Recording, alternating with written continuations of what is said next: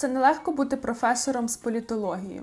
Всі очікують, що я буду знати, що відбувається і що має відбутися. А я насправді почуваюся таким самим розіграним, як і ви. Меттью Фліндер. Геть не можу розібратися в тих е, подіях, які в нас зараз відбуваються. Хтось має сісти. Дарино, що там зі Стерненком? Він ще не був президентом України, можливо, в нього все попереду. Його треба посадити в тюрму, а потім все буде нормально. Прищик не видавили, а їх треба видавлювати деколи. Всім привіт! Це подкаст Макіавельки. З вами, як завжди, Дарина Заржицька. І Оксана Дощаківська. Доброго дня. Це наше чергове намагання розібратися в сучасних політичних трендах. Коли ми в кінці минулого випуску обіцяли, що наступний буде про звичайних людей у політиці, то тут трошки в нас змінилися плани. Справа в тому, що десь тиждень тому Оксана до мене подзвонила, каже.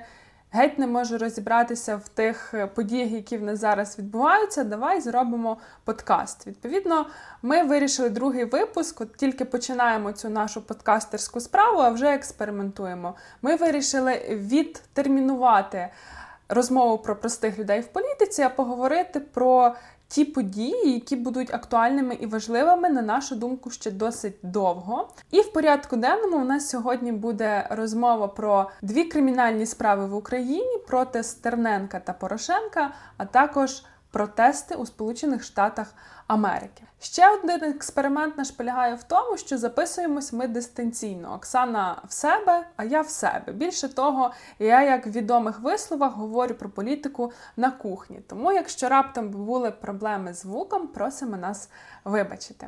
Оксано, з чого починаємо? Пропоную починати з України і поговорити про кого першого: про Порошенка чи про Стерненка. Хотіла так само зробити такий невеличкий вступ, чому саме ці три справи і чому вони такі важливі для нас, бо кожна з них супроводжується масовими виступами. Виходять люди на вулиці, під судами стоять люди на вулицях, е, люди проходять повз е, е, адміністративних будівель і в Сполучених Штатах, і в Україні це відбувається. Очевидно, що ці всі три важливих насправді справи мають сильний такий мобілізаційний потенціал і стосуються дуже багатьох людей в країнах навіть якщо ми говоримо про е, рух за права чорношкірих, то вони в протести відбулися в багатьох країнах світу, не лише в Сполучених Штатах Америки. То з кого починаємо? Е, давай напевно, все ж таки почнемо з Порошенка, бо ця справа мені видається там не, не одна справа, але вона дуже близька до політики, і вона близька до е, власне посад, до посадової особи, до президента. Вона виглядає з одного боку такою найбільш найбільш політичною, а з другого боку, найбільш провокуючою, такою, що е, не викликає якихось таких прям однозначних вражень у суспільстві. Якщо ти не заперечуєш, то я дуже коротко зроблю такий огляд цієї ситуації, і насправді почнеться він з огляду передвиборчої кампанії е, ще 2015-го, е, 2000 2014 року, коли відбувалися дострокові парламентські вибори, на Порошенка покладалися дуже великі надії. Ми знаємо, що він зробив надзвичайно великий газ, е, надзвичайно багато популістичних обіцянок. Можливо, він не думав, що вони будуть такі нереалістичні з приходом до влади, але тим не менше він багато е, обіцював. Обіцював про е, життя по новому, обіцював про закінчення швидке.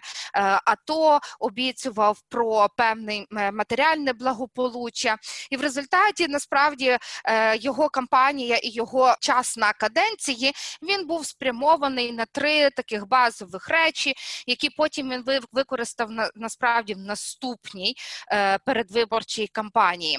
Оці великі очікування, які були покладені на нього, вони з іншого боку замовили величезні очікування щодо покарання, коли побачили, що цього всього не сталося, або сталося воно чи відбулося якоюсь такою неналежною мірою. Під час кампанії вже у 2019 році головний його конкурент е, Володимир Зеленський продовжував грати на оцих очікуваннях покарання, очікуваннях справедливості, які були в суспільстві, і він насправді переклав всі ці очікування щодо справедливості на свого конкурента президента на виборах на Порошенка.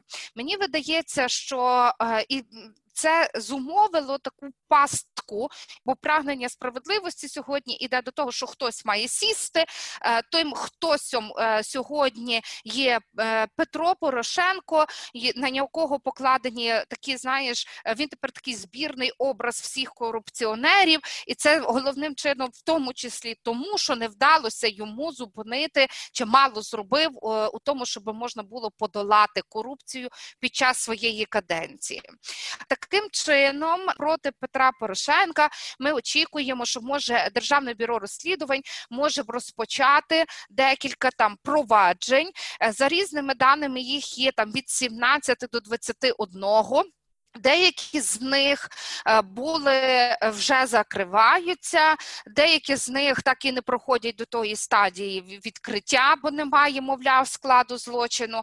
Але тим не менше е, відбулося те, що екс-президенту, народному депутату України сьогодні Ірина Венедиктова, яка працює генеральним прокурором, все-таки підписала підозру, і бо Порошенка було викликано викликано до суду на досудове слідство. Тут насправді є декілька таких дуже важливих моментів, які мені хочеться окреслити.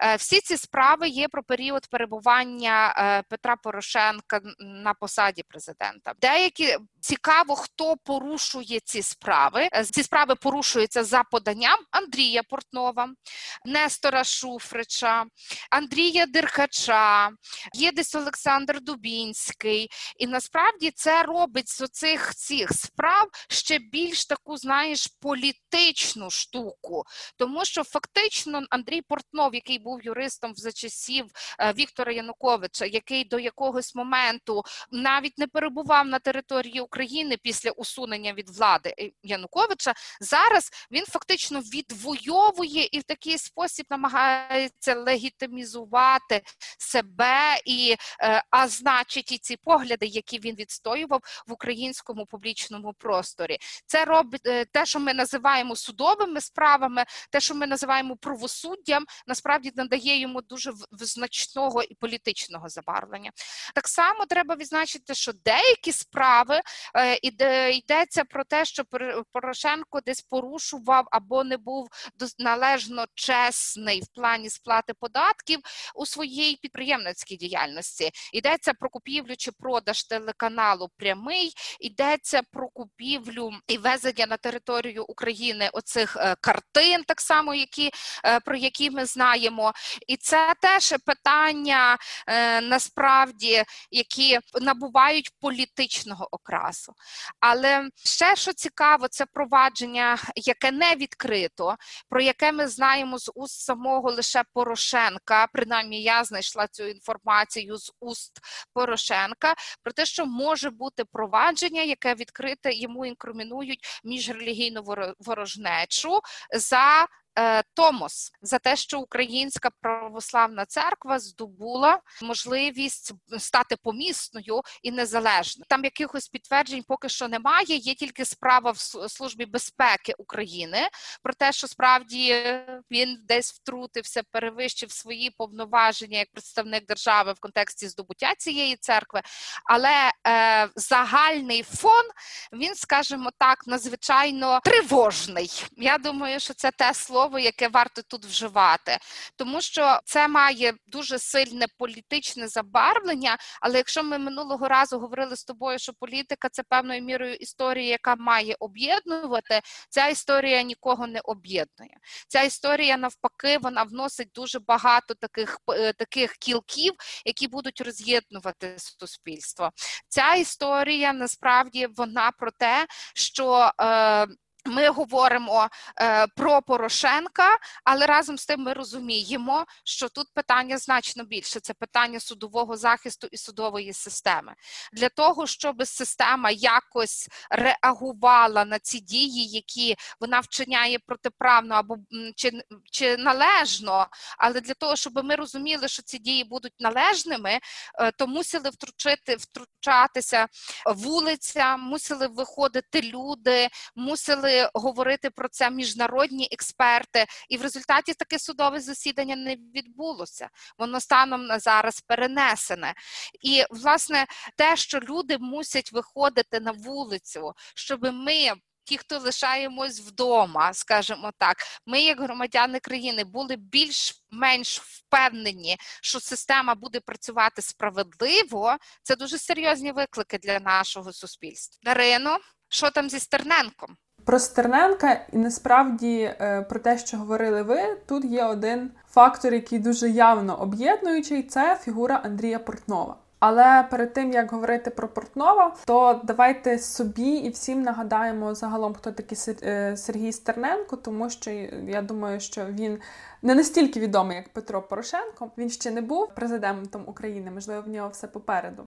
Ви слухаєте подкаст Макіавельки.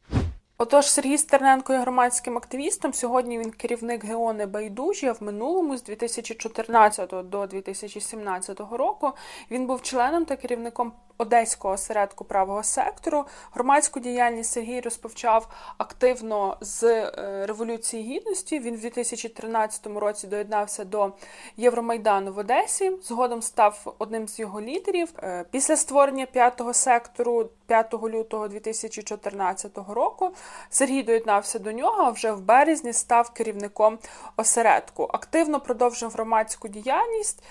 Зокрема, коли люстрація ніяк в державі не набирала обертів, він був одним з ініціаторів того, що тепер ми називаємо народна люстрація, і одним з його таких підпунктів сміттєва люстрація. Я нагадаю, що це події, коли недоброчесних, на думку багатьох політиків, закидували, наприклад, до смітників. Зокрема, таким чином здійснювали люстрацію над Нестором Шуфричем. У 2017 році Сергій покинув правий сектор, але продовжив громадську діяльність. Зокрема, й надалі організовував зриви виступів відомих російських артистів та артисток, які приїжджали до.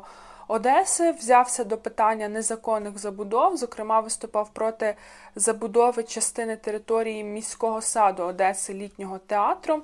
Думаю, Сергій може бути відомий багатьом також і тим, що був одним з організаторів акції протесту Ваковчорк, яка відбулася в серпні 2019 року.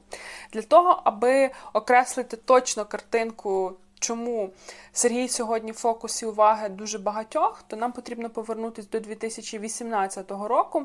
Тоді, в лютому та травні, на нього було скоєно три напади. І нас буде цікавити останній з них, третій, який відбувся 24 травня 2018 року.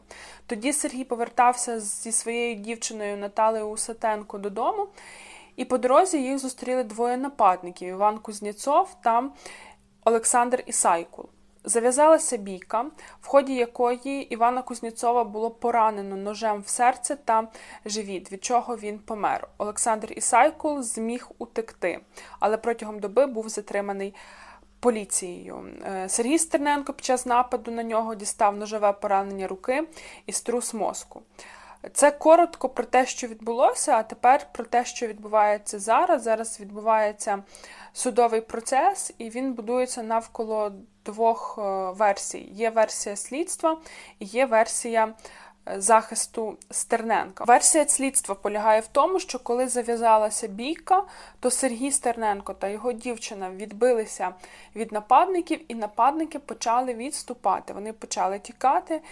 І за цією версією Сергій Стерненко почав наздоганяти Кузніцова, напав на нього ножем, е, завдав ударів у живіт та серце, після чого Кузніцов помер. Як це пояснює слідство? Цитую: наздогнавши Кузніцова, Стерненко, обурений черговим нападом на себе, на ґрунті раптово виниклого неприязного відношення до Кузніцова, викликано його протиправними діями з метою помсти останньому за це. Діючи умисно, завдав ножем щонайменше трьох ударів по тулубу останнього. Так було написано у повідомленні про підозру Стерненко. Тобто слідство не відкидає того факту і погоджується з тим, що дійсно Кузнєцов та Ісайкул навмисне очікували на Стерненка та Наталю Усатенко по дорозі до їхнього дому, але в той же час вважає, що е, це вже не був самозахист під час бійки, а те, що Кузнєцов отримав два удари, це вже було навмисно. Чому слідство виходить з того, що тіло Кузнєцова було знайдено не на місці бійки, а за 99 метрів від неї. Так само, за версією слідства, е, Сергій Стерненко умисно завдав собі два порізи руки. Цитую з метою надання своїм діям вигляду перебування у стані необхідної оборони. Слідство вважає, що ніж Сергія Стерненка належить до категорії холодної зброї, і володіння нею без відповідного дозволу також карається законом. Зокрема, це може бути навіть покарання тюремним строком до трьох років. Яка ж версія Стерненка? Версія Стерненка полягає в тому, що Зав'язалася бійка, і Кузнєцов отримав два удари в живіт та в серце, власне, під час бійки. Сергію Стерненку вручили підозру за частиною першої статті 115 Кримінального кодексу умисне вбивство. І це є особливо тяжким злочином. Представники Стерненка запрошували до суду експерта, я так розумію, кардіохірурга, який давав свідчення, і, зокрема, в свідченнях йшлося про те, що це дійсно можливо, що людина з пораненням серця може пробігти ще 100 метрів і померти вже тоді, а не відразу. Що, начебто, організм перебуває в такому шоковому стані, що людина не одразу помирає. Власне, на цьому роблять наголос і представники Стерненка, що ударів було завдано під час бійки. Кузнєцов біг, пробіг 90 метрів і тоді помер. Тут є ще цікавий момент того, що до кінця невідома е, роль правоохоронних органів одеських, тобто одеської поліції, в цій справі. Що дивно, такі злочини мав би мала розслідувати би якраз поліція. Але в поліції цю справу забрали, і тепер її розслідує СБУ.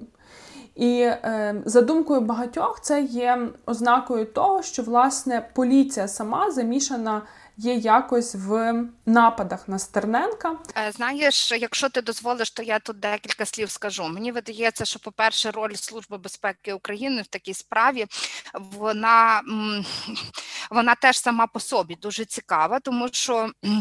Е, тут е, мають бути належні обґрунтування до її участі е, в контексті там масової якоїсь комунікації. Це має теж дуже надзвичайну вагу, тому що саме служба безпекова бере участь, здавалося, в такій простій справі. А з іншого боку, вона так само підсилює увагу до особи Стерненка. І якщо чесно, то ніхто ніколи то тут і про довіру до служби безпеки України. Ще один дуже такий важливий фактор, який мені треба здається, треба треба відзначити СБУ е, насправді на своїх сторінках. Е, вона так само коментує цю справу, і мене на Стерненка, і мене насправді е, трошечки зачепило оце, коли вони подавали так, каже Стерненко. А як було насправді? Що означає, як ви можете говорити, як було насправді? Нікого там не було. Це ваша версія подій. Тоді треба і називати це версія подій слідства, але не так було насправді. Тим не менше, це теж мені видається, що і ця справа, як і судова справа, як і Е, справи ДБР про Порошенка, вони теж переносяться значною мірою з такої справової площини в оту політичну комунікаційну площину. Бо навіть якщо хтось бере на себе таку знаєш відповідальність стверджувати, як було насправді, це вже про певне там знаєш міністерство правди. Мені дуже нагадує, яке е, Орвелівське міністерство правди, і е, знаєш, ще так мушу мушу поділитися, що ці обидві справи е, вони насправді. Про те, е, а чи маємо ми право якого-небудь судового захисту? Бо ми з тобою навіть говорили для того, щоб увага до цих справ була, і один, і другий учасники справи е, комунікували їх і шукали своїх прихильників, мобілізували своїх прихильників, приводили їх під суди. А якщо я не буду мати можливості комунікувати завтра проти мене хтось порушить справу, в мене нема так багато прихильників, як Стерненка. Яке, Яка гарантія, що суд по відношенню до мене буде справедливий? Я тут е, погоджуюсь, я ще тільки вернуся до того, що я з чого я починала. Що є спільна точка, яка дуже явна, це Андрій Портнов. Яким чином він примазався до справи Стерненка, скажімо так, його команда, його адвокати представляють вдову загиблого. І в своєму блозі Андрій Портнов написав таке: Стерненко, точніше, покарання Стерненко, стане лише першим кроком на шляху до вироку. Цитую. Всьому бродячому злочинному непотребу, регулям, радикалам, злочинцям, активістам і злодійським іноземним фондам.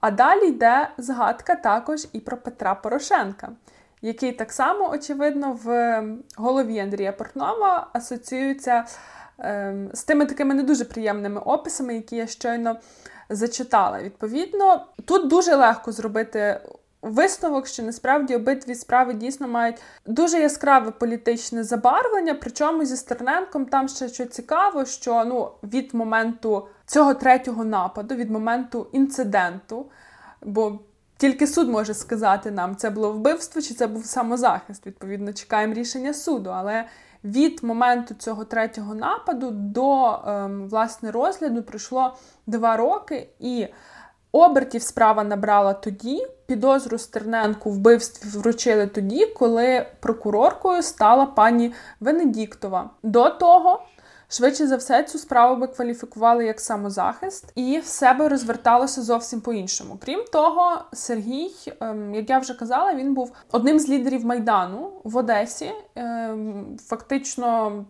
Обличчя Революції Гідності там. І тому на його захист так само виступили кілька політичних партій, які сьогодні в парламенті. Це і голос, це і Європейська Солідарність, це і Батьківщина. Всі вони підтримали Сергія Стерненка, дехто підтримував е, з партійних діячів та діячок навіть під залами суду, куди виходили люди, аби протестувати проти того, що відбувається. Відповідно, це не є просто е, питання нападу і вирішення, що це вбивство, чи це самозахист. Тут вже трохи більше. Дійсно, справа політична, і це насправді лякає, тому що, крім того, що ви вже сказали, для того, аби мати хоч якийсь шанс в системі, потрібно виводити ем, людей на вулиці, так, людей під стіни судів. Але крім того, ще стає страшно з тої точки зору, що наскільки в нас правоохоронна система є політизованою. Фактично, структурні одиниці, які мають в тому числі монополію на насильство в державі, вони є політизованими. І від цього стає ну так досить стрьомно, я вам скажу. Знаєш, можливо, ми живемо зараз таку епоху, де е, бо до цього ми жили, знаєш, і щиро вірили, що є три гілки влади, і між ними є баланс, і що судова вланка, то та, яка найбільшою мірою гарантує нам баланс між виконавчою і законодавчою, та яка е, гарантує нам справедливість, дотримання прав людини, належний захист від якщо би там була сильна дуже виконавча гілка. Але в результаті можливо, оце те, що ми сьогодні переживаємо, це один з наслідків кризи цього принципу. І може це знову ж таки стосується не лише України, бо ми говоримо сьогодні е, в кінці ХХ е, століття, 21 століття на дворі. Ми бачимо, що в принципі в багатьох державах спостерігається отакий, знаєш, розхитування в цій системі. Про політичний тиск на суддів говорять не лише в Україні про можливість там, е, е, скажімо так, оцих таких політичних справ е, і присутність політичних дискурсу у кримінальних справах або інших справах, вона теж є в інших країнах. Мене лякає, що разом з втратою такої, знаєш, незалежної суддівської гілки влади ми взагалі втрачаємо якісь свої ілюзії або надії, можна в позитивному чи там нейтральнішому тоні про це говорити, на те, що в принципі світ може бути справедливий. А якщо ми не будемо оцього мати про те, що світ буде справедливий, чи не буде це викликом, знаєш, так нового насильства, якихось нових світових порядків? Ну десь десь так я рефлексую на те, що відбувається, і насправді ми вже знаєш 30 років і так ще повернуся до українського контексту. Ми вже так 30 років говоримо про Україну і говоримо про те, що е, у нас дуже неструктуроване політичне суспільство, що воно передбачає, ми не маємо дуже чітких ніж для діяльності політичних партій. І ось оці дві справи вони теж десь про то. Бо Стерненко, по великому рахунку, незважаючи на те, що він там е, е, асоціювався і був представником якийсь час правого сектору, він збирає навколо себе і е, точніше його справа збирає навколо. Е, дуже різних людей, від молодих людей з дуже такими прогресивними поглядами до людей з консервативними поглядами і з правом на на оцей захист, так само, як і е, прихильники, котрі е, відстоюють там право на захист Петра Порошенка. Це не завжди тих, кого там умовно і зручно називати порохоботами. Просто багато людей е, дуже добре розуміє, що буде, якщо це що це політичні переслідування, і що це буде означати для наступних людей. А це може мати такі великі виклики в цілому. От е, як ти думаєш, якісь такі довгострокові виклики, які ці справи можуть мати? Перше, мені здається, що якщо це політичні переслідування, ніхто ніколи не буде хотіти йти на державну службу і на якісь такі великі посади, а бажання займатися політичною діяльністю воно теж буде постійно демотив... ну, падати. Люди будуть демотивовані, якщо ти розумієш в межах своїх яких е, що ти проти тебе наступник може порушити справу. Це мені видається одним із таких довгострокових наслідків, який може бути ну, для України. Він насправді дуже і дуже болючий. Я е, я з вами погоджуюсь, але я ще на це дивлюсь трошки з іншого боку, в тому плані, що мені здається, ці всі справи вони нас відкидають ще далі від справедливого правосуддя в тому плані, що поясню свою думку так. Я думаю, що ні Порошенко, ні Стерненко, ні святі люди. Ну, загалом святих не буває. Про Порошенка всі ми чули про Panama Papers, всі ми здогадуємо, що були і корупційні моменти, і зловживання владою, і можна ще багато всього познаходити. Зрештою, як і інші політики та політикині в Україні. Щодо Стерненка, зараз це для нього вже третя справа. До того також там було, начебто, і те, що він ем, замішаний, чи то в покриванні наркоторгівлі, чи щось от в тому плані, тому що, по-моєму, в 2014 році одна з. Ем, Складових його діяльності це було перешкоджання е, роботі наркоточок в Одесі. Відповідно, можемо пропустити, знову ж таки, ми свічки не тримали, але ми можемо припустити, що теж людина не свята і можна щось знайти фактичне. Але мені здається, що як в випадку Стерненка е, має місце якийсь не до кінця зрозумілий судовий процес, і взагалі слідство не до кінця зрозуміле, коли СБУ пише, е, ця версія правильна, а ця версія неправильна. Так і випадку з Порошенком, по-перше, ну, де нормальні розслідування, раз, де так само такий самий підхід і до інших. Тому що мені здається, це також дуже така базова річ, що якщо вже ми хочемо е, карати, то давайте якось однаково до всіх підходити. І, зрештою, не лише ж він е, складова, не знаю, як це злочинного режиму, чи як його описують інші політичні діячі, які сьогодні фактично займаються управлінням державою. Тому мені, от в плані перспективи, мені здається, що ці процеси нас вони дуже дуже відкидають від. Е, не те, що якихось зрушень в судовій та правоохоронній системі, мені здається, що вони в наших, будемо оптимістичними, в наших надіях нас відкидають далеко назад. Вибірковість це коли застосовується право нерівною мірою для усіх. Це вибірковість. Якщо до Порошенка ми можемо застосовувати той термін, то на до щодо Стерненка його ж судять не за там наркосправи, його судять за самозахист чи там за ну за ту конкретну бійку. Тому мені видається, якщо вже є якісь там підозри, то треба за це судити, а не говорити зараз, що ми у тому кейсі ми ще давайте згадаємо, що він що він не святий. Насправді тут вже треба мати доказову і оцю таку, знаєш, добре проведення, те, що ти кажеш, дотримання процедур і належне проведення розслідування. Але в цілому вони обидві обидві ці кейси, вони обидва кейси вони виглядають такими дуже е, станом на зараз дуже політичними, і е, там наявність таких персонажів, як Портнов, е, воно насправді додає оцього такого, знаєш, е, розколу в суспільстві, і воно створює ще більше знаєш, такої каламутної води, що ми не можемо там достеменно ані розібратися, ані зрозуміти, і ми е, вимушені е, просто вимагати належного розслідування в одному і в другому випадку, належного дотримання процедур, і процедури тут будуть такими дуже мені видається ключовими речами, бо це єдине об'єктивне, що залишається в нас, за чим ми можемо е, спостерігати, чого ми потребуємо, бо лише на цьому ми можемо будемо робити потім якісь висновки. Ну і так само це не зовсім до перспектив, але це до можливих. Позитив чи якихось додаткових наслідків і впливів конкретно процесу Стерненка.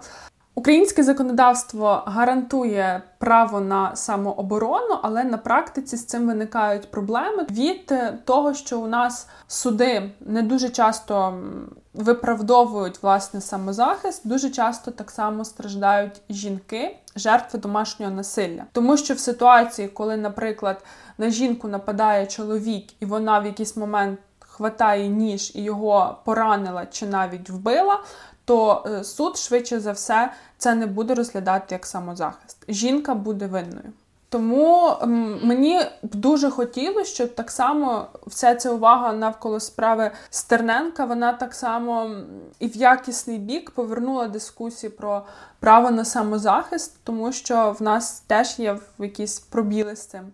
Ти знаєш, Дарино, я теж думала про а, ці ситуації з домашнім насильством, бо насправді дуже багато випадків, коли жінки е, жертви і вони е, отримують вироки за ці за такі ситуації. Мені видається, тут дуже важлива робота і громадських організацій, і активістів, які сприяють тому, аби дані накопичувалися про про домашнє насильство і жінки мали право на самозахист. Але тут в мене здається е, ще більший такий, скажімо, е, ще один такий наслідок цієї справи, що фактично, якщо ми говоримо про е, самозахист, в нас з'являється дуже мало надії, що ми можемо бути утри захищені в суді, то е, надії доводиться покладати на себе. І ця справа Стерненка десь штовхає нас як суспільство до цього консенсусу про легалізацію і володіння зброєю. Насправді, чесно кажучи, це теж доволі складний кейс, і нам доведеться доведеться з ним розбиратися, але так виглядає, що е, ну, ці, ця справа точно Стерненка, вона е, поки що дає аргументи на користь, скажімо так. Ось і е, ще дуже хотіла знаєш, що сказати з приводу цього всього, що мені видається, що ці обидві справи вони мають одну дуже таку цікаву властивість, бо вони об'єднують дуже різні меншості. Е, суспільні меншості, які виходять на захист. Тобто, десь там, скажімо, е, там партія голос, е, там товариство націоналістів правих разом з тим виходять дівчата, які намагаються захищати права жінок разом з тобто, мені ці ці справи вони так само є цією ознакою, що в нас дуже багато різних меншостей, і що нам якщо для нас зараз важливо вивчати в цьому числі в ті ті кейси е, в контексті оцієї мережевості і побудови взаємодій, бо це нова реальність, і оці вміти об'єднувати меншості, це вміти робити політики. Класна фраза вміти об'єднувати меншості, вміти робити політики. Дуже влучно. Але я е, знаєте про що ще подумала? Я згадала нас в принципі є така схильність в українців і українок, коли ми, от, наприклад, як було з Савченко, її героїзували, і вона депутаткою була. Так само ми дуже довго чекали, коли Юлію Володимирівну випустять з в'язниці. От ми любимо возвеличувати людей, героїзувати і давати їм досить такий великий кредит довіри. Я до чого веду? От якщо Стерненка таки вирок суду, що це був самозах, і Стерненко йде в політику. Так на перспективу, чи можна від нього чекати нової якості політики, саме такого консервативного характеру, тому що так він зараз говорить, що ні, політика мене не цікавить. Я тому пішов з правого сектору. Свої ідеологічні вподобання він він характеризує як як пра я правий, але з ліберальними поглядами на економіку. Тобто я підозрюю, що це десь такий правий, який може бути ближче до центру. Чи чекаєте ви його в політиці? Я особисто таке цікаве питання. Я насправді кажемо так, він до мене в моє поле там він вірвався фактично в зв'язку з цими справами. Я знаю, що він веде е, непоганий блог на Ютубі, має достатню кількість перекладів, але говорити про нього поки що як про політика мені досить складно. Бо мені видається, що власне не не, не лише він це зараз працює над об'єднанням цих людей, цих маленьких коаліцій, а дуже багато багато малень... інших людей, хто дбає власне про права і мережує людей між собою. Тому говорити про його політичний потенціал це доволі складно.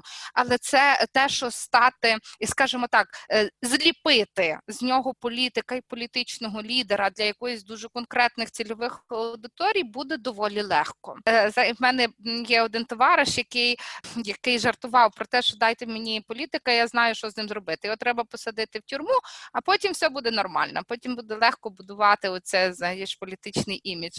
Е, то е, не знаю наскільки це тут спрацює, але факт того, що мені видається, що поки говорити про його знаєш такий політичний потенціал е, в ще рано в контексті того, в контексті його як політика. І ще одне дуже важливе, про що ми завжди говоримо: будь-яка людина особливо в великих групах. Вона сама по собі дуже багато важить, але ще більше важить знаєш, середовище, яке вона має. Е, мені дуже цікаво зрозуміти, от е, я тому і сказала, що це мережування дуже важливе. Дуже цікаво зрозуміти, які ж там середовища, і які зв'язки між ними виникають, які змісти вони несуть. Тому що і Сергію треба буде з цим розбиратися, якби він раптом вирішив все таки іти в політику. Ну е, мені, от щодо нього в політиці, мені насправді було б цікаво. Я не впевнена, чи з точки зору як ем, виборець, так чи мені це було б цікаво. Я не впевнена, чи я би стала його прихильницею. Але мені би, от з точки зору суто цікавості, поспостерігати, як він може стати політиком, мені було б дуже цікаво. Тому що насправді мене на це наштовхнуло. Я вчора читала одну зі статей, де відзначили те, що от там буквально ще три місяці тому він бігав в якихось там чорних футболках, в яких бігають е, традиційно представники і представниці правих угрупувань, а тут він так швиденько перевдягається в піджак, надягає на себе окуляри, він зовсім по-іншому сприймається. І мені здається, що це теж дуже хороша якість для майбутнього політика. Тому мені було б цікаво подивитись на нього. Як то кажуть, е, перевзуватись в повітрі, цікава якість е, політика. Ну, в якомусь сенсі там мені здається, що все-таки ця чудова якість політика це дуже добре зрозуміти, знаєш, інтереси, інтереси, з якими треба розбиратися, інтереси, які треба захищати, представляти, або від яких треба відмовлятись. Ем, ну цікаво, е, в тобі дуже сильно говорить дослідниця. Знаєш, зараз більше ніж громадянка, і тобі дуже цікаво, звісно, то цікаво подивитися, як будуть розгортатися події. Не забувай нам тут жити. Та, я пам'ятаю, нам тут жити. Ну добре, будемо сподіватися, що ми будемо жити добре. У нас буде невибіркове правосуддя. Ми будемо мати цікаві судові кейси і справедливі рішення. Ще якісь робимо глибокі аналітичні висновки по Порошенку і Стерненку? Якщо дозволиш один, дуже ці то мені ще просто так так само воно цікаво в контексті мобілізації людей. Мобілізації, знаєш, коли ми маємо таке досить е, тривале розчарування в політиці, коли дуже багато людей, знаєш, там кажуть, що вони не готові виходити на протести, або що вони вважають там протести, це, це от максимум підписати тепер петицію, яка ходить по інтернету інтернету, то оці оби ці дві справи вони показують такий дуже досить високий потенціал мобілізації людей і виходу на вулиці, і і це насправді теж е, мені видається, що ці е, ці уроки теж варто і вивчати. Я думаю, що хтось їх вже вивчає, але е, для мене вони цікаві в тому сенсі, що ці мобілізації відбуваються під час карантину. Е, карантину, який в принципі наклав обмеження на масові заходи, карантину, в якому в принципі досить складно взаємодіяти і виявляти свою позицію публічно, і е, це якась з одного боку нова реальність, а з другого боку, як продовження тої там до карантинної епохи. Мені видається, що тут теж можуть народжуватися якісь такі цікаві, цікаві мікси, і оце з нові правила з там там з дистанціями, е, з тим, як спілкуватися, як готувати людей до до цих виїздів. Це дуже важливі питання, які так само можуть мати довгострокові наслідки. Ну і ще останнє зовсім останнє, тому що е, в контексті там переслідування, е, що насправді тут ще одну дуже цікаву роль грають медіа. Вони висвітлювали в дуже цікавий спосіб. Зразу так само вони фактично розділилися на два табори, чия версія де є справедливою, то вже за означенням давши оцінки, хоча справа ще тільки триває, та і нікого там не можна звинувачувати. Але е, так само, що цей факт, що наявність цих чи інших медіа вони провокували навіть якусь цю агресію. Тобто медіа вони фактично з цього знаєш нейтрального висвітлення інформації вони вже явно стають е, такими потужними. Е, ну вони давно потужні гравці, але в тому сенсі, що вони провокують і своєю позицією вже якісь зовсім інші дії, не просто там е, прочитати, дізнатися або ще щось інше. І власне в мобілізаційному у цьому потенціалі е, фактично оці е, старі медіа, як телебачення, вони відігравали або не відігравали взагалі ролі. Більшу роль відігравали власне соцмережі і оці мережі, які були побудовані раніше. За медіа я вам скажу, я вам кривдувалась на самому початку, що я. Коли шукала інформацію про справу Стерненка, в мене таке було враження, що я читаю просто однакові матеріали. Ну, просто ну, там десь якась така цитата додана, там трошки такий висновок, таке забарвлення, але загалом це фактично десь плюс-мінус один і той самий матеріал. Відрізняється, звичайно, якісно найбільше стаття на лізі. Вона, до речі, класно зроблена, дуже так сторітелінгово, вона велика, але її дуже приємно читати.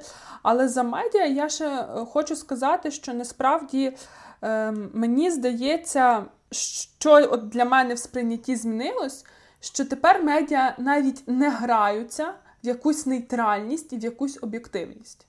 Вони в наглу просто виконують е, роль якогось такого імпульса, який хоче до чогось схиляти. І тут мені взагалі видається, що можна говорити про е, зміну цього такого кліше четверта влада.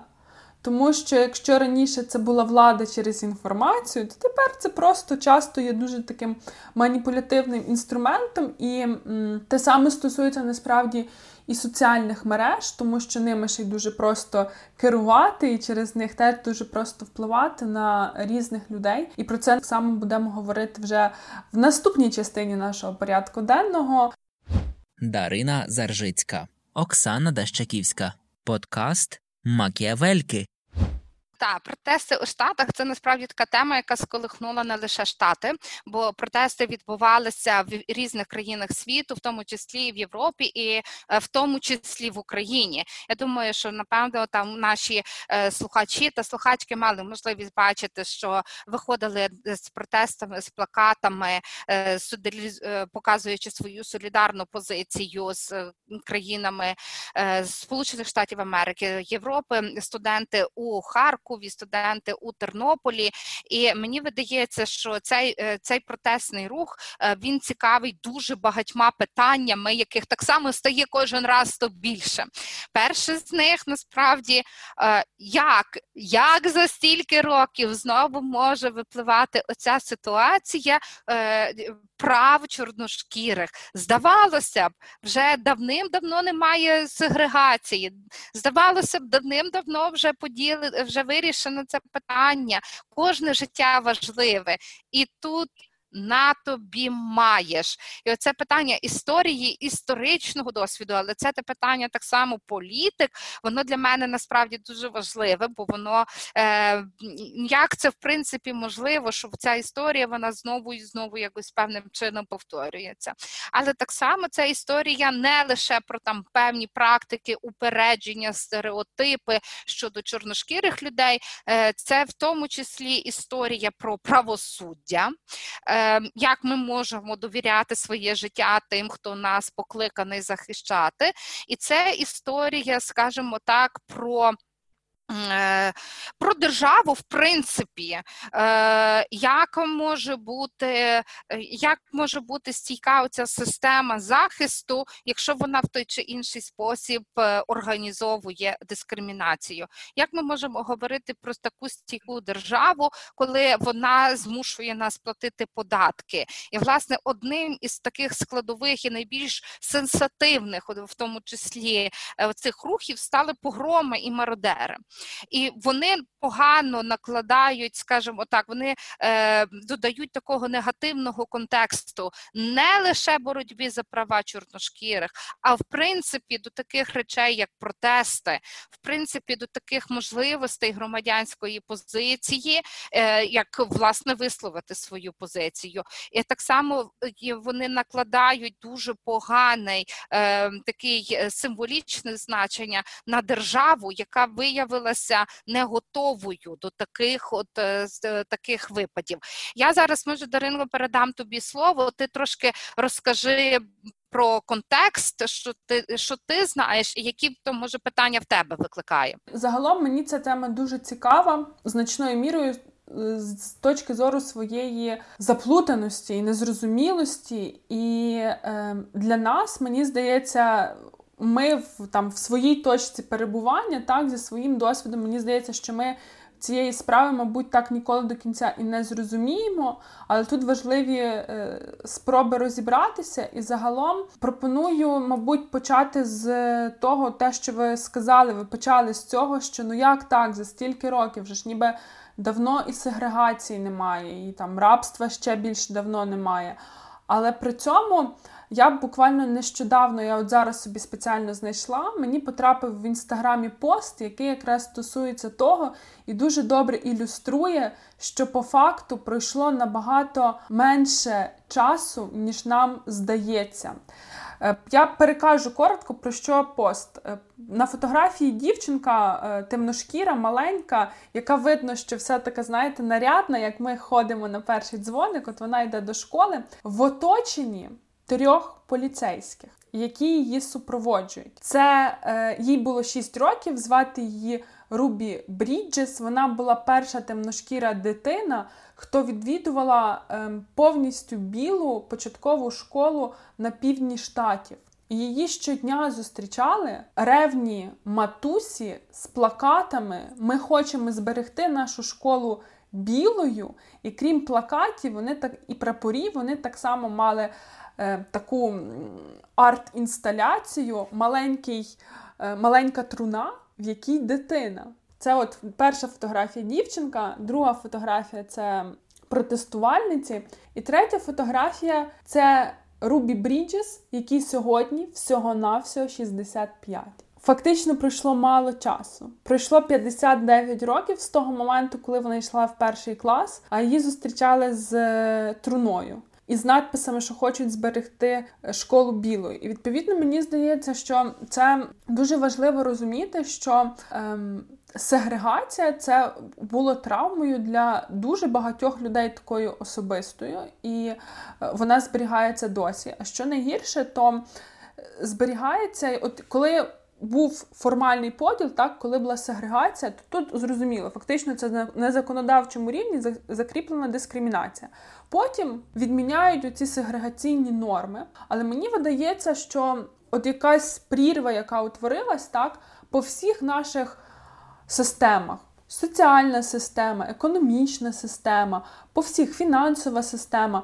Оця прірва вона так і залишилась, і ніхто ніколи не працював на її е, вирішення. І так само, начебто, ми живемо в еру насправді політкоректності, але при цьому можна бути політкоректним в своїй мові, але ем, не бути політкоректними чи толерантними в своїх вчинках. Мені видається, що так само, якщо говорити про те, чому і зараз є оце расове питання в Штатах, чому зараз темношкірі говорять про дискримінацію, це може не бути чиєсь дискримінаційне рішення, але це те, що вони називають тепер системний расизм. Коли, наприклад, ем, ми повернемося в 80-ті, вже коли не діють сегрегаційні норми, але в цей період так само важко було темношкірій людині, темношкірій сім'ї купити, до прикладу, помешкання в районі, де переважно білошкіре населення, яке було насправді більш заможним. Чому було важко придбати помешкання? Елементарно, тому що коли ти звертаєшся до ріалтора, ріалтор тобі показує тільки в районах поселення темношкірих. І ти ніби якби вибір без вибору. І коли е, ти дійсно хочеш купити помешкання в районі, де білошкірі, тебе ще й переконують, що ні, тобі тут не треба, тут як ж тут будуть ваші діти важко жити.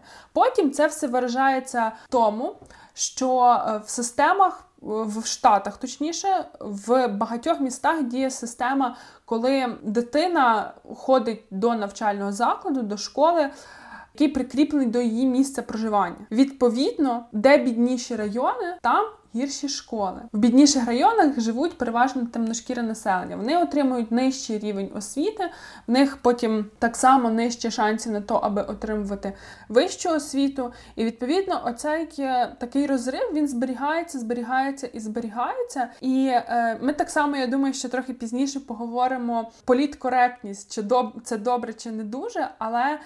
Я хочу порадити насправді для наших слухачів і слухачок, і для вас, Оксано, якщо ви не бачили, є дуже класний документальний проект Netflix, називається Chelsea Does. Це комедіантка, її звати Челсі. Вона досліджує дуже різні явища нашого світу, е, зустрічаючись з різними людьми, пробуючи різні досвіди. В неї є е, один з епізодів про весілля, один про наркотики, і от один з епізодів є про расизм, який насправді дуже ємнісно протягом години 20 пояснює це явище, причому з дуже різних перспектив, тому що сама Челсі за походженням єврейка. Вона е, збирає за одним столом своїх друзів та подруг, які теж в сфері гумору працюють. І це люди дуже різного етнічного походження. Є кореянка, є е, чоловік, який сповідує іслам, і до нього теж є певні упередження. Потім Челсі їздить, наприклад, на місце, де раніше була плантація. Вона зустрічається в корейському магазині. Вона говорить з колишнім президентом е, Шимоном Пересом, колишнім президентом Ізраїлю. Їде до американсько-мексиканського кордону. І ем, що цікаво, вона просто задає людям питання, не дає ніякого фактично оціночного судження, але через ці різні досвіди так само можна зрозуміти. Е, суть расизму і загалом ставлення до поняття раси в Штатах е, сьогодні, і що насправді це це не є щось надумане. І от в цьому е, фільмі, в цьому серіалі, епізоді. Один з активістів, з яким зустрічалася Челсі, він вже такий поважний чоловік. Вона його запитала: ну, а от ну от що дійсно така проблема, що дійсно ситуація така гостра, і він їй дуже класно відповів. Мені здається, що серіал знімали в 2017 році. Так, от е, те, що сказав цей активіст, воно відобразилося в нас сьогодні. Ми це бачимо наочно. Він сказав, що ну ні, нібито зараз так ми дивимося на поверхню, і нібито все гаразд, ніби ми не можемо сказати, що є якась проблема, але. Грунт під цією поверхнею дуже хиткий. І колись те, що там всередині, обов'язково вийде назовні, і ми побачимо, що дійсно є е, проблема нерівності, проблема цього системного расизму. І, власне, в навесні 2020 року все це вилізло на поверхню. Як і було сказано, приводом для цього. Е, для ще однієї активізації руху Black Lives Matter стало вбивство е, темношкірого чоловіка поліцейським. І тут дуже багато питань американського суспільства вилізло на поверхню, зокрема, е, брутальність поліції. і так далі, і тому подібне. Відповідно, мені здається, що оце питання таке філософське. Чи є расизм і чому він досі є? Воно дійсно не вирішене, і дійсно це є актуально. І те, що ми сьогодні бачимо, це просто проблеми повилазили назовні. Ну, знаєш, е, насправді багато всякого різного, і можна думати довго про передумови і шукати їх там в тисячолітній історії, і думати про, е, наприклад, якісь там тригери, та як в Штатах Америки зростає кількість людей, які не можуть визначити своєї раси, тому що багато міжрасових шлюбів. А тим не менше, ми говоримо знову ж таки про якісь расові конфлікти і расову дискримінацію. Мені видається, що е, це рамка цього дискурсу вона значно ширша. Вона вона про роль поліції, вона про роль держави, і вона знову і знову, але про права людини. І просто в даному контексті вона е, зумовлена тим, що ми говоримо про е, права чорношкірих як найбільш певно, е, як як групу, яка має і, скажімо так, і найпевно певною мірою найбільші обмеження в Сполучених Штатах Америки, і яка має оцей проходить оцей цикл дискримінації, який ти дуже добре описав, писала, що як би там не було, при умовній рівності е, все одно ходять в гірші школи, гірша освіта зумовлює е, гіршу соціалізацію, гірше робоче місце, і воно зациклене, і вийти з цього кола дуже і дуже складно.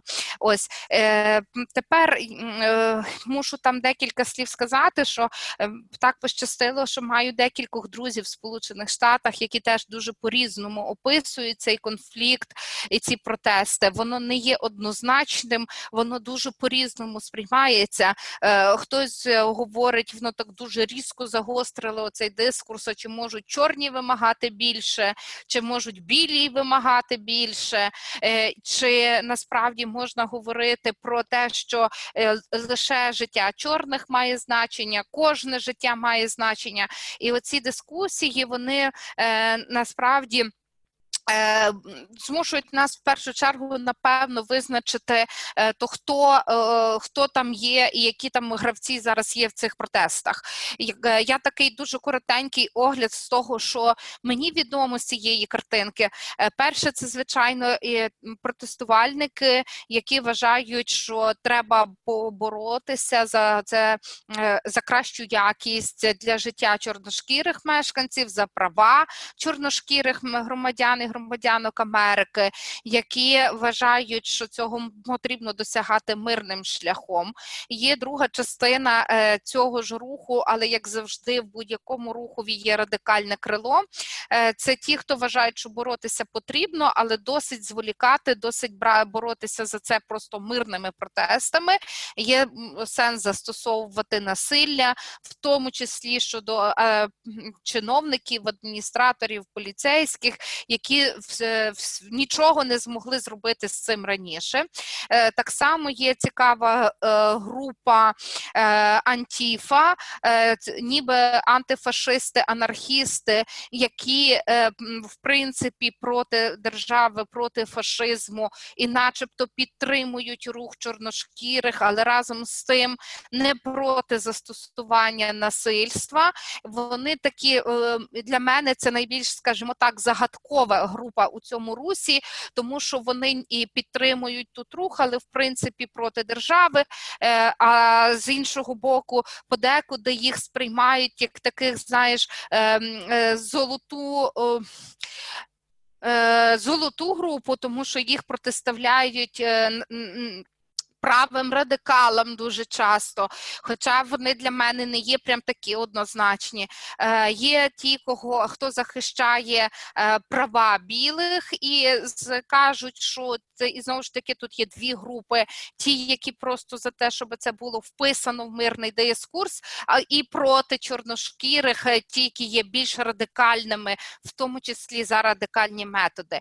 І, і звичайно, як і в будь-яких таких рухах, завжди появиться група, яка просто хоче нажитися, скористатися з цієї ситуації, і це вже однозначно ті, кого можна називати мародерами, котрі у цьому всьому користаються виростають зі слабкості і держави, і зі слабкості руху, які не ну, не здатні керувати всіма цими масовими безпорядками, які виникають тут на місці. Тому ну, це так би мовити, я дуже згрубша описала, але що мене особисто в цьому дуже лякає, мене лякає те, що я дуже часто вживала слово насильство. Є дуже багато груп, які готові до застосування насильства, причому вони можуть знаходитися навіть е, по різні боки барикад. А ми з тобою з курсів політологія пам'ятаємо, що методи можуть об'єднувати не лише ці а власне методи можуть об'єднувати. Але е, тим не менше, оця, е, оцей дискурс за права людини, за права чорношкірих, е, він від цього програє в даному контексті. І мені видається, що це дуже важливим, як ніколи в цих мітингах стає питання лідерства. Бо якби тут, знаєш, як колись був там Мартін Лютер, і ми б всі розуміли, що він лідер, і він би очевидно своєю публічною позицією дуже би чітко міг сказати: то з нами, то не з нами. Але зараз немає такого дуже чіткого лідерства, воно таке приховане і дуже важко розмежувати, хто, куди, за що, і це створює дуже сильну ситуацію невизначеності. Про лідерство я е, вчора вирішила поцікавити цікавитись. Я почала з того лозунг Black Lives Matter. Я почала просто досліджувати, що це за рух. Так ось рух цей вже є тепер міжнародний, і виник він влітку 2013 року. Ем, через використання такого хештегу Black Lives Matter в соціальних мережах і сталося це після того, коли виправдали Джорджа Цимермана, який вбив афроамериканського підлітка Трейвона Мартіна. Масовості рух набрав вже в 2014 році, е, коли ем, було вбито двох афроамериканців Майкла Брауна і Еріка Гарнера. І ці два вбивства також призводили до вуличних демонстрацій. Рух Спочатку він розповсюдився по штатах, потім він вийшов також за межі взагалі американського континенту. І сьогодні під лозунгом Black Lives Matter так само протести відбуваються і в європейських країнах. Що для мене було цікаво, бо я людина, яка теж працює в неприбутковому секторі, в громадській організації. І я відразу полізла на сайт почитати місію, хто це. Ем, Оте, що ви кажете, був би лідер, було б зрозуміло. А тут, власне, рух не має ні лідерів, ні лідерок. Тобто є інформація про людей, які стоять за цим рухом, є інформація лише про трьох засновниць. І е, коли йде опис самого руху, то мова йде про те, що наша мета протидіяти цьому системному расизму, запобігати і так далі. Rising of awareness, як це часто люблять писати, тобто збільшення обізнаності щодо цього питання. І так само е, рух має відчутний дуже так само нахил в жіноче питання, тому що засновниці три жінки, і в усіх нормативних установчих документах, я так розумію, що це вже організація то згадується про те, що всі важливі, і так само робиться спеціальний наголос на те, що жінки важливі, трансжінки важливі, квір-жінки важливі. І тому тут є так цікаво, тому що вони, крім раси, вони ще так само зачіпають питання і багатьох інших ідентичностей. От, Але е, немає жодної згадки про команду. Тобто є три засновниці, про двох з них просто сказано co-founder-co-founder, а про ще одну сказано, що вона також радниця зі стратегічних питань. Але оцього такого персоналу, менеджменту немає жодної згадки. І, відповідно, ну, питання знову ж таки, що виходить тоді протести, вони не мають своїх якихось ем, відповідальних облич, назву це так. Е, крім того, що ще мені здається теж важливо додати, те, що я читала. Ну, по-перше, мені ви згадали, що у вас є друзі в Сполучених Штатах. Мені загалом було дуже цікаво читати той сегмент Фейсбуку, де люди, українці і українки, які живуть в Штатах, чи це діаспора, чи це вже ті, хто просто переїхали і там мешкають і працюють. Їхній погляд, вони, так як ви кажете, він досить різний. І ті, хто палко підтримують, є ті, хто не підтримують загалом їхній аргумент, ну що ж вони знову хочуть. От ем, Тому мені це було цікаво, і так само одна з ем, українка, яка живе в Штатах, Оксана Луцишин, вона написала велику статтю, і можна знайти в онлайн-виданні Коридор, де вона е, дійсно вона зачіпає і причини цього системного расизму, і його вияви в буденному житті. Зокрема, згадує про те, що є ціле таке явище, що тебе, коли ти темношкірий, тебе просто зупиняють на вулиці, так коли ти ведеш автомобіль без причини, лише через те, що ти темношкірий. Так само вона згадує про те, що є мирні протести, які відбуваються переважно в день. І згадую про це не лише вона, так само я і блогерів дивилась, які про це е, говорили, що є мирні протести, а ввечері переважно відбуваються немирні протести. І е, цікаво, те, про що писала пані Оксана, це що ті, хто займаються такими радикальними діями, як е, нищення чогось чи мародерства, то переважно є так, як я розумію, журналістські розслідування, які показують, що це, наприклад, люди привезені звідкись. Тобто це такий собі феномен тітушок, яких привозили там, наприклад, Львів, звідкись, так Е, і тут має місце десь та сама ситуація, що ті, хто займаються такими несистемними методами протесту, що цілком ймовірно вони завезені звідкись. Це може грубо звучати, завезені звідкись, але це відображає суть. І по суті, це люди, які може несвідомо, але працюють і під впливом різних ем, за своєю природою расистських угрупувань. І таким чином ці всі е, неконвенційні методи боротьби вони покликані насправді повністю те, про що ви говорили: знівелювати цінність мирного протесту, знівелювати цінність расового питання. Але так само я ем, ще коротко хотіла так само погодитись з вами, коли ви сказали, що це не лише про расу і не лише про темношкірих, що це насправді ширша рамка. Просто по суті зараз темношкіре населення Сполучених Штатів є обличчями тих всіх е, незгод, так які вже публічно висловлені в американському суспільстві. І тут е, хочу сказати, я е, якраз в Мінеаполісі, де сталося вбивство Флойда, і звідки все почалося, я була буквально в листопаді 2019 року. Мені здається, що це перше місто, взагалі в якому я була, де я відчула себе в якійсь такій тотальній небезпеці.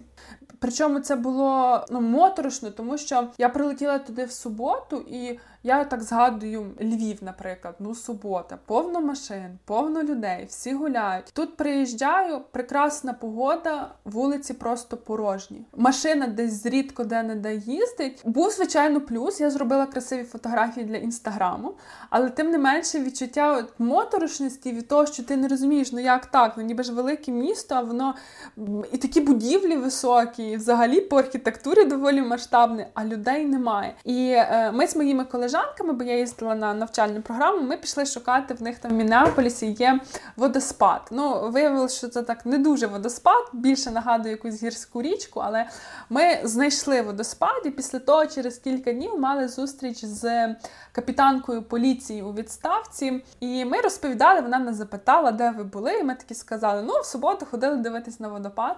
На що вона зробила таку паузу і сказала: не треба було вам там ходити, тому що виявляється в Мінеаполісі дуже високий рівень злочинності. Для них, як і для багатьох інших, на жаль, міст Сполучених Штатів, геть не новина збройні вбивства на вулиці, де є е, два угрупування, які між собою намагаються щось з'ясувати, а страждають ні в чому невинні люди, які просто були перехожими. Відповідно, мені здається, що це також е, як до загального фону, так що в Штатах, як там, це теж важливо, тому що крім расового питання, там ще є високий рівень злочинності, і поліція, яка має хороше фінансування, але не завжди справляється з тим, щоб добре виконувати свої обов'язки. Відповідно, це породжує так само величезне невдоволення і роботою поліції, і заклики забрати державне фінансування.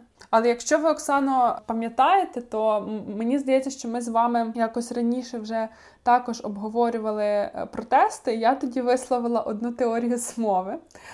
Е, Бо ну я люблю теорії змови. Я багато читала, мені дуже подобається дізнаватися про те, як працювала Кембридж Аналітика і про впливи одних держав на вибори в інших державах. Це все дуже цікаво. Тим більше в сьогодні соціальними мережами керувати людьми не так вже й важко. Я знайшла дуже класний матеріал на від Української служби голосу Америки. Матеріал називається Чи може Росія бути причетною до роздмухування расизму у США через поширення фейків? Стаття з відкритим фіналом, але насправді вона піднімає дуже е, цікаві моменти. Я думаю, ви могли бачити, що мережею гуляло і активно українські користувачі та користувачки Фейсбуку поширювали це відео, коли, начебто, темношкірий чоловік змушує білошкіру дівчину встати на коліно. Коли вона на одне коліно, це вже символ протестів. А коли вони відмовляються, він її починає бити. І в нас, звичайно, це відео поширювали з гнівними коментарями. От як ж вони таке ведуть себе як тварини. А по факту виявилося, що це пранк, який спеціально був закинутий до мережі, і його всі активно і весело поширювали. Так само один з фейків, який теж набрав популярності, це DC Blackout, про те, що е, в Вашингтоні вимкнули світло і інтернет через різні загрози. Тобто це теж все були фейки, які набирали поширення через ем, через соціальні мережі, конкретно через Твіттер. І е, що насправді до чого призводить стаття, що в принципі такі дії якраз вже вони застосовувались і раніше, і що дійсно ну я собі так думаю, це вже мій висновок. Може бути втручання якихось інших держав в події в Сполучених Штатах Америки. Я не скажу, чи Росії, може і не Росії, але мені здається, що без якихось зовнішніх впливів е, не обходиться. От можемо конструювати теорію змови. Е, насправді, знаєш, тут така ситуація, що світ дуже глобальний. Е, як не крутий, але він дуже глобальний. І тому е, ми знаємо, що кожна держава е, вона проводить і моніторинг діяльності, має її відповідні служби. І очевидно, ті, хто будуть зацікавлені скористатися цією ситуацією в США, будуть нею користатися. Та тому мені видається, що ця версія не є якоюсь там перебільшенням, просто нам ніколи не буде зрозуміло міри втручання чи міри впливу, або буде зрозуміло, але але значно пізніше пізніше тої чи іншої держави. Я Тут е, знаєш, мені видається, що насправді е, оці всі е, оці всі ситуації, і те, що ти розказала про фейки, фейки це взагалі дуже цікавий феномен, бо вони стають фактично за допомогою фейків можна дестабілізувати велику ситуацію, багато ситуацій. Можна зробити, скажімо так, з якоїсь важливої ситуації зробити просто саркасти, саркастичну ситуацію і не не надати їй належного значення. Можна нівелювати будь-який добрий рух. І мені видається, що фейки це такий, це не просто раніше це був інструмент, е, скажімо так, е, пропаганди та нав'язування якоїсь історії. А сьогодні це інструмент, який дозволяє от нам впливати на рухи, мобілізацію, немобілізацію, дискурси, заставляє нас все більше і більше сумніватися в тому, що ми, е, ми самі самі бачимо чи чуємо.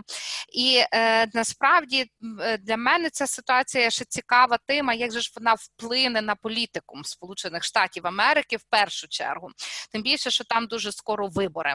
І е, цікаво те, що е, мені видається, як себе зараз повів Трамп. Та? Е, всі очікували, що Трамп як ніколи. Як завжди, мій знаєш, зі своєю такою харизмою, не до кінця передбачуваністю, він зможе досягнути такої таких можливостей, знаєш, такого справжнього батька нації, е, стане на бік приглоблених, йому вдасться стабілізувати цю ситуацію. Але Трамп себе повів е, як батько ну, з якогось другого фільму, з другого боку, бо він сказав: треба буде, буде армія. Та І і це насправді теж так вплинуло. Е, ну не не сприяло там стабілізації ситуації, а і не сприяє такому, знаєш, знову ж таки формуванню якогось нового консенсусу в суспільстві. То от ем, Видається, що це може стати темою виборів, тому що, наприклад, Джо Байден він якраз повів себе трохи по-іншому. Він пробує е, ставати на бік е, виступаючих, чути їхню думку і формувати якийсь там новий суспільний консенсус. Чи тобі так не здається? Я за Трампа, ну я від нього не очікувала, що він буде батьком для уніжених і оскарблених. Це я зараз без іронії. Я просто Трамп расист. В нього кампанія його передвиборча була расистська. Він орієнтується на таку цільову аудиторію, і його цільова аудиторія хоче, щоб він вів армію. Я в цьому на дуже багато відсотків насправді е, впевнена. Але за Трампа я е, якраз собі зазначила, що про це, про це теж треба згадати. Е, антіфа, про яких ви говорили.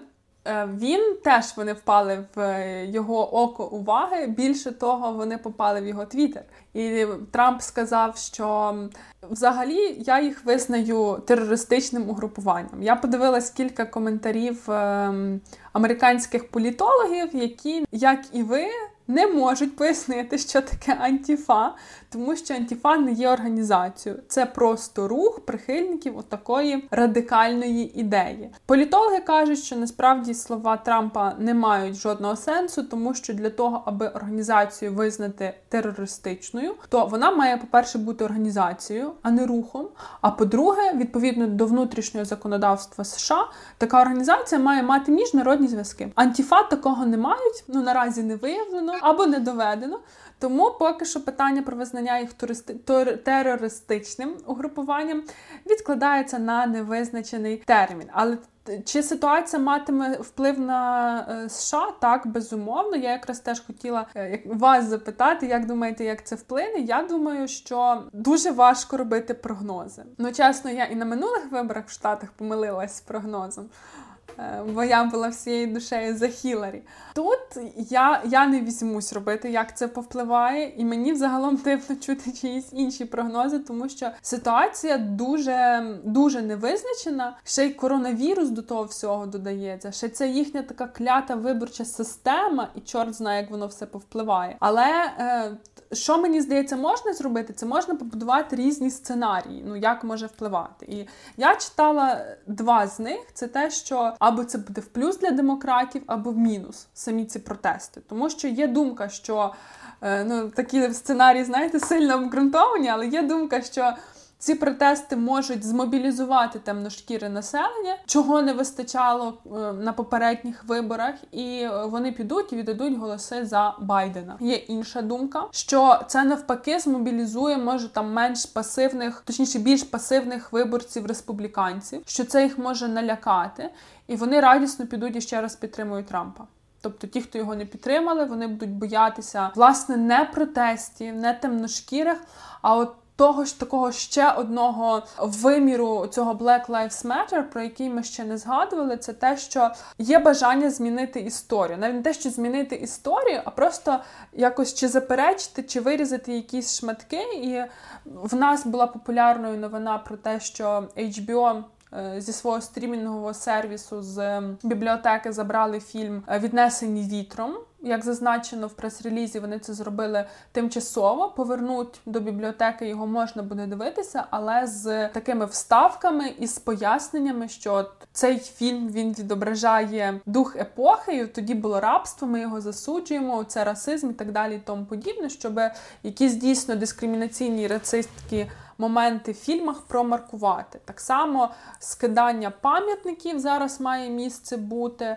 Е, бізнес активно змінює свої логотипи, які е, мають якусь расову конотацію. Так само була історія, по-моєму один один з членів правління Reddit, він склав свої повноваження для того, аби ем, поступитися місцем комусь з темношкірих. Відповідно, це для мене теж один з таких наслідків Black Lives Matter, який в площині я назву це площина політкоректності. Мені здається, що ми теж можемо це зачепити, тому що. Я, наприклад, я дуже проти цього підходу з вирізанням історії, бо мені здається, що людей потрібно вчити і просвітлювати, щоб без знаєте, без додаткового пояснення було зрозуміло, що фільм е, віднесені вітром знятий в 30-х роках ХХ століття про події, які мали місце в 19 столітті, що в принципі зараз рабство не варто практикувати, і расизм це теж дуже погана штука. Чи так само з е, пам'ятниками і з е, таким назву це булінгом Черчилля, так він теж попав е, під вогонь критики за е, свій расизм. Мені здається, що це теж не добре вирізати шматки історії. Мені здається, її треба аналізувати і розуміти, що теперішні норми моралі. Вони не застосовувані, на жаль, до норм моралі і до якихось суспільних норм, які були навіть 10 років тому. І так само варто розуміти, що можливо ті норми моральні, суспільні, етичні, які ми маємо сьогодні, вони так само стануть застарілими вже через 20 років. Хто його знає? Тому ем, от я за те, щоб був якийсь процес переосмислення. Ну, знаєш, мені видається, що е, те, що ти зараз говорила про ці фільми, які вилучають, історію, яку переглядають, вона насправді це дуже важливий етап. Чому історія е, з, скажімо так, з чорнош... правами чорношкірих вона знову і знову постає? Може, тому що вона не е, тому, що це травма, травма, яка не була належною мірою відрефлексована, пропрацьована і прийнята. Мистецтво це один зі способів так як для таких суспільних способів, як можна це рефлексувати, приймати. І якщо е, подивитися, скажімо так, в нашу дійсність, то ми побачимо, що фільми про права, боротьбу за чорнош... Е, е, за права чорношкірих, е, про сегрегацію, вони насправді почали з'являтися останні 20 років. Тобто, ми фактично тільки зараз американське суспільство, а ми з ним вже тепер глобалізованому такому вимірі. Ми теж почали більше про це переживати, та приховані. Е, приховані фігури, зелена книга. Хіба ну це мені видається теж той спосіб, в який рефлексуються ці е, упередження, які мали там багато років. Але е, з приводу там політичної коректності, мені здається, що це питання, воно знаєш, е, десь дуже нагадує марксистське питання про буття і е, свідомість, е, про мову і конструкт діяльності нашої. Насправді та чи так як ми е, мислимо, чи визначає це, як ми там формулюємо свою картинку світу, і в результаті як ми живемо, це так як ми говоримо, чи наша свідомість формулюється на тих творах мистецтва, чи вона формулюється самостійно, і ми здатні рефлексувати ці твори мистецтва. Воно, ну грубо кажучи, я може зараз трохи утрую, але то таке дуже дуже вічне питання. Е, той підхід, про який ми говоримо, що то мало місце. Заперечувати цього немає сенсу, тому що воно було. Та Ми знаємо, що це було. Але в нас ніколи не буде припинятися оця дискусія інтерпретацій того, що було. То чи варто там щось намагатися змінити? Знову ж таки, це якийсь такий дуже орволівський концепт. Чи давати можливість рефлексувати, інтерпретувати це в якийсь такий інший, е, в той спосіб, який актуальний для нас тут і зараз, е, і сьогодні. Е, та відповідь, вона ну, той варіант, який ти кажеш, та, що давайте будемо не вирізати. Він дуже Дарина хороший. Він, напевно, теж має бути ціннісний. Тут треба не забувати одне. Ми маємо мати ту здатність інтерпретувати, ми маємо бути гнучкими в своєму мисленні, ми маємо мати певну етичну систему цінностей, а це означає, що ми не маємо припиняти говорити, думати і переживати. От десь десь, десь так я напевно тут.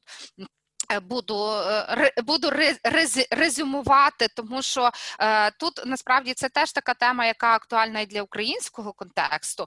Бо хто такі для нас москалі. Росіян. Та? Ми що будемо вирізати з нашої спільної історії, е, чи не будемо вирізати е, підручники і е, і фольклор знову ж таки.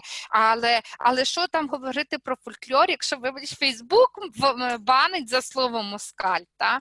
тому що це мова, мова теж етнічної в, в етнічної ворожнечі.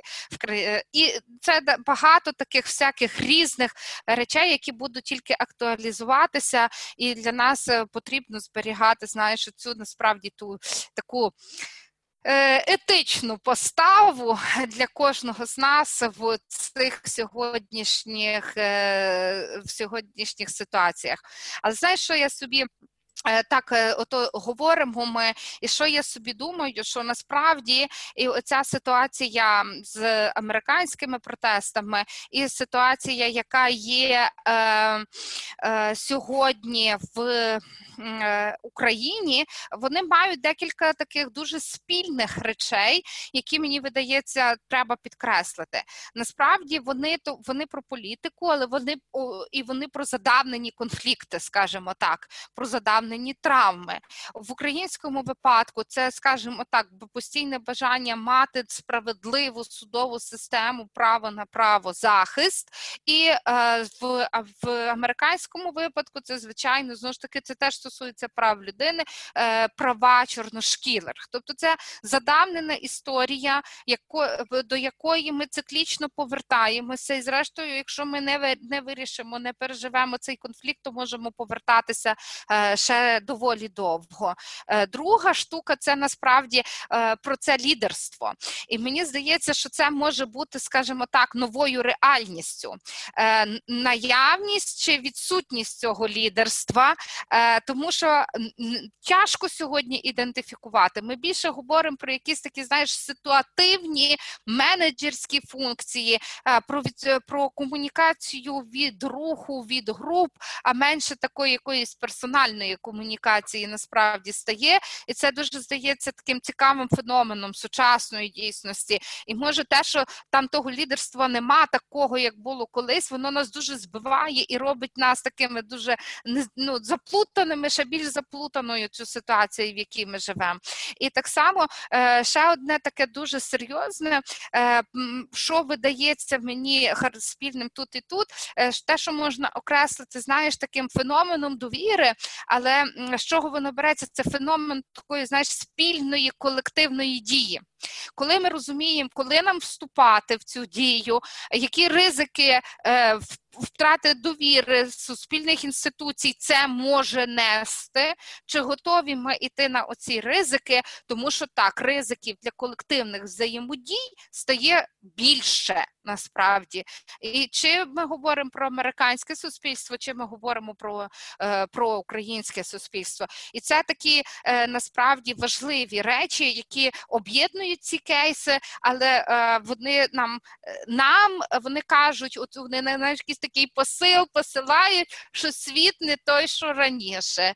Та І так як ми назвали нас з тобою сьогоднішній випуск, та, що світ сходить з розуму. Грунт розібратися досить е, досить складно. І навіть ми з тобою сьогодні витратили там не одну годину просто для того, щоб зрозуміти справу Порошенка, справу Стерненка і е, там рухи за права чорношкірих в Сполучених Штатах Америки. Дуже класне резюме. Ми з вами багато наговорили. Насправді я ще додам тільки коротко про ризики, які несе це все за собою. Я дуже боюся ризику поверхневості. Я тому е, так само повертаю знову до до питання цієї політкоректності, до вирізання історії, бо мені видається, що часто це є такий поверхневий прошарок, поверхневий шар і глибше ніхто не лізе. Тобто десь вважається, ну достатньо, що я буду говорити коректно, так? Чи достатньо того, що ми змінимо етикетку свого морозива, вона перестане бути расистською, але в нас і далі буде тільки 3% темношкірих серед працівників і працівниць. Тому е, мені здається, що так само треба дуже пильними бути і в контексті справ Стерненко, Порошенко і всіх подій, які є і будуть в Україні, і так само в контексті глобальному. Частиною цього є рух Black Lives Matter, щоб не ставати поверхневими, тому що ця поверхневість вона буде призводити до того самого, вона буде задавнювати проблему. Бо ви ніби поговорили, загорнули в якусь обкладинку чи обгорточку яскраву, а прищик не видавили, а їх треба видавлювати деколи кожному разі я переходжу до підсумків наших сьогоднішніх. Як бачите, вони в нас е, такі, е, скажімо так, стримано помірковані. Ми бачимо, що світ змінюється. Бачимо, що він змінюється в поки що для нас цікавий спосіб, який змушує нас все більше і більше виділяти часу на те, щоб зрозуміти цей світ. Але разом з тим ми закликаємо вас розбиратися разом з нами. Слухайте нас в iTunes, SoundCloud, Google Podcast, Apple Podcast. Ставте, звичайно, лайки, оцінюйте, залишайте коментарі, позначайте нас в сторіс і рекомендуйте своїм друзям і близьким. Макіавельки, дякуємо вам, що з нами. Па-па!